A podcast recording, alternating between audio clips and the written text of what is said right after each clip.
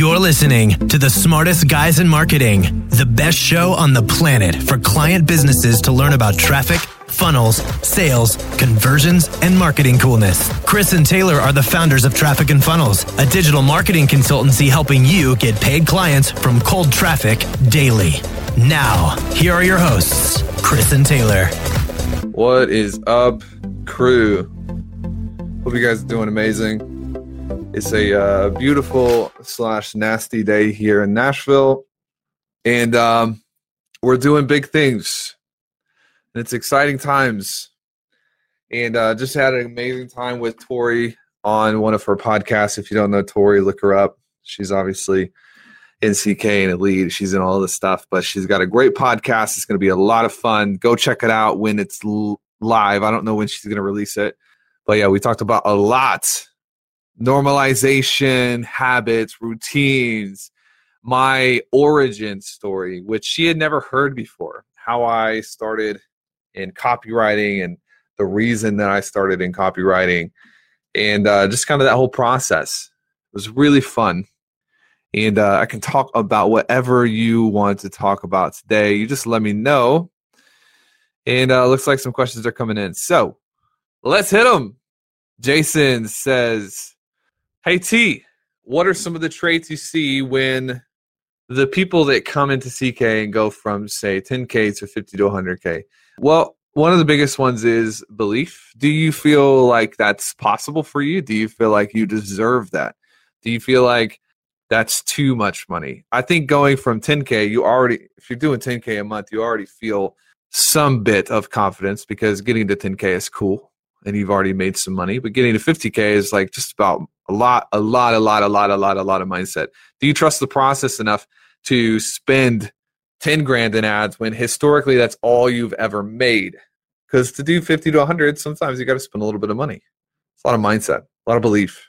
That's why we do Mindset Mondays and we do a mindset call on Fridays. All that stuff is really, really important and it's by design because if you come in and you're great at marketing, but you're not good at how you treat yourself and you're, you're you don't treat yourself like an asset, big problem. You'd have to get more specific with me though if you want me to to talk deeper on that. Sebastian says, still trying to figure out what hair products you use. My man, next time you're in Nashville, I'll tell you what, next you're gonna be here in a couple weeks. I'll try to get you a sample. It's called Rough Rider. If you go to Google and you type in Rough Rider, that is the uh, the hair product I use. It's the real deal. It is the real deal. Ryan Steenberg, how do you overcome feeling bored? I don't know if that describes it entirely. I just feel like everyone or everything is boring. My energy has been shat this week, and I don't know how to fix it. Yesterday, while Facebook was down, I redid my morning formulas. I'm going to see if that works. Not sure if one day is enough. Usually, if you're bored, dude, it's because your vision sucks. It's most of the time why you're bored, or you haven't looked at your vision. If you are trying to achieve something that mentally you feel like you've already achieved, boredom will strike. So, when's the last time you updated your goals? When's the last time you updated your morning formula? You got to make sure that you are keeping that vision updated, or else you'll hit it, or you'll hit like you just hit a million dollars a month, or not a month, a million dollars a year. You did 83 grand or something last month. So, dude, what is next? If you don't know what's next, you're going to be bored. You know, it's funny, Ryan Steenberg is uh, we're hiring all these salespeople and they're coming in, and I don't really teach a bunch of sales anymore. We're going to do some really cool sales material at the sales boot camp, but I'm teaching them energy. Energy means money. Energy is probably one of the biggest assets you have. Sebastian, how do you avoid feeling like you've made it? Well, you spend time around people and things that prevent you from feeling that way. You might not believe this, but when your environment is beneath you, you're going to feel like you've made it. When your environment is on pace or ahead of you, you're going to feel hungry. This is why I was in New York last week. We spent a couple days there with my with my bride. Man, it just made me crazy. Came back and I was just like, dude, got to give myself a raise. We gotta we gotta push because my environment was so far ahead of me all of a sudden. And not to say that there aren't people in Nashville that can inspire me, but when you get you got to upgrade upgrade your environment from time to time to prevent you from feeling like, man, I've done everything I've ever wanted to do. I've achieved everything I've ever wanted to achieve that will be damaging to your drive if you let it stay there for too long. I hope that helps. What's up, Phil? Ashley says, similar to Ryan, not bored as much, but smashed out a fire week last week, put me on a path to do 70 to 80K this month. But then this week is slowed down, overcoming shit weeks and days. This is all about engineering control. This is something that I'm going to talk in depth at length about at the elite event here in a couple weeks. Little things, man. Like you'd be amazed at the things that you I'll give you just can I give you guys one example? If you're coming to the elite event, I'm gonna blow your friggin' mind by talking to you about control theory and how control is so important. Even the perception of control is so important when you're scaling something quickly. Because the first thing to go typically is our feeling of control. It's why we, we feel so at times fearful driven. We're driven by fear. Anyways, we'll get into it. But here's an example, actually. Uh, one of my sales guys was putting recurring tasks in his calendar. Not that big of a deal, right? He was putting recurring tasks in his calendar. Every morning he would go to the gym at a certain time. And I said, stop doing that. Don't do that anymore. He's like, why? Like, because you want to engineer the feeling that you control your time. So sometimes it's something as simple, simple as that, where it's like, you're going to put something in your calendar for the whole week, but you're going to do it on Sunday. So you've engineered that little drip of control. I don't know if that makes sense. But part of it was overcoming weeks. I don't know. Did you celebrate last week? Did you do any type of celebration? What What did you do? Did you just keep working? Um, if you skip a recovery phase, then sometimes you're just going to create shit weeks because of your energy. Pete says, when you reach a goal, how do you reset and set the next goal? I want to keep momentum. So I used to think that momentum was cyclical and that you had to lose momentum. And I don't know that I totally believe that anymore. I think that for the stage that I was in at the time, I think that I didn't understand momentum enough to control it. But you control momentum, dude. You control it through your activities, you control it through your perception, through your attitude. So when I reach a goal, first of all, like this month, we're set to do about a million and fifty in revenue. Well, it's been a goal of ours to do a million a month for a long time, but I've already got the next goal. We haven't even hit the goal yet, and I've got the next goal. And we're always talking about it. We're always thinking about it and dreaming about it. And my goals don't just revolve around money. You know, you're in a dangerous place when all of your goals are money goals because it's really hard to find fulfillment in sheer money goals. So you need to have some giving goals. You need to have a goal to give away a bit of the money that you keep. Talk about how to how to keep momentum going. Sometimes if you hit a big goal with with with revenue, you just take a bit of that money, you give it to someone else, and then all of a sudden you don't skip a beat with momentum. One of the things we did in February to keep momentum is we wired a quarter million into a different account and we started putting that into real estate. Well, what did that do to our main bank account, Pete? It dropped our main bank account by a quarter million. Boom, reset us, re engineered us back to like, let's do it again. Let's do the same thing again. Little things like that you can play with. It's cool to feel like a boss. Sometimes you want to, sometimes you want to have a little injection of gratitude. You want to make a little bit of room for that. And like, man, we hit a million this month. You know, I'm gonna take take my wife to an expensive dinner and we're gonna just celebrate it for maybe only a night.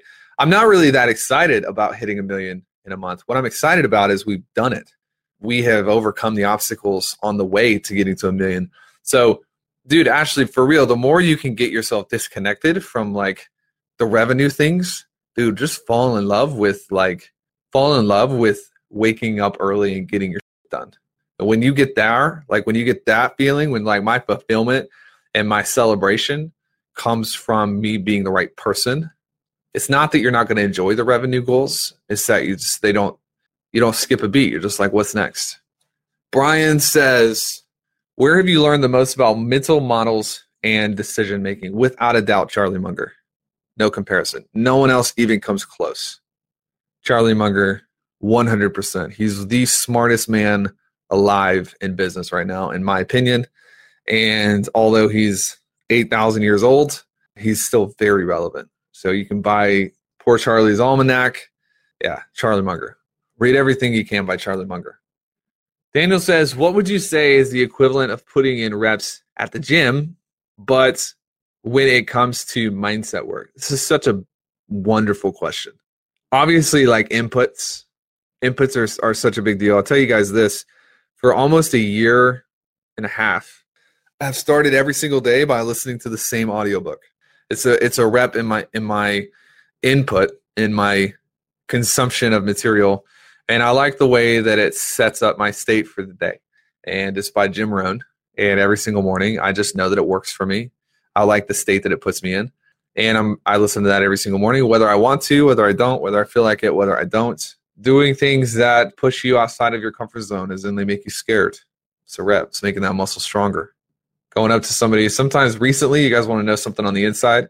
Um, I'm an introvert and I don't get a lot of energy from from just being around people. But I have made the decision in 2019 that I am just going to build relationships. And so I've been going to conferences and I'm going up and talking to people and I'm getting out there. It would be so much easier for me to stay in my little bubble with my little Teslas. And, uh, but I'm not doing that. I'm getting out there. I'm meeting people. That's a rep, dude. It makes you stronger. Been super focused, Ryan Steenberg says, on the money recently because I've wanted to hit a million a year run rate. Yeah, you have other aspects in there you need to focus on 100% because money doesn't really mean much except for, you know, it shows up as, as like a byproduct of value. But yeah, how many how many client case studies do you want? So if you read my morning formula, it's literally like the first three lines are how many case studies I have tied back to our companies. It's all about you guys. Brian says, "What do you do for leisure activities and how much time a day during the week do you take to relax?"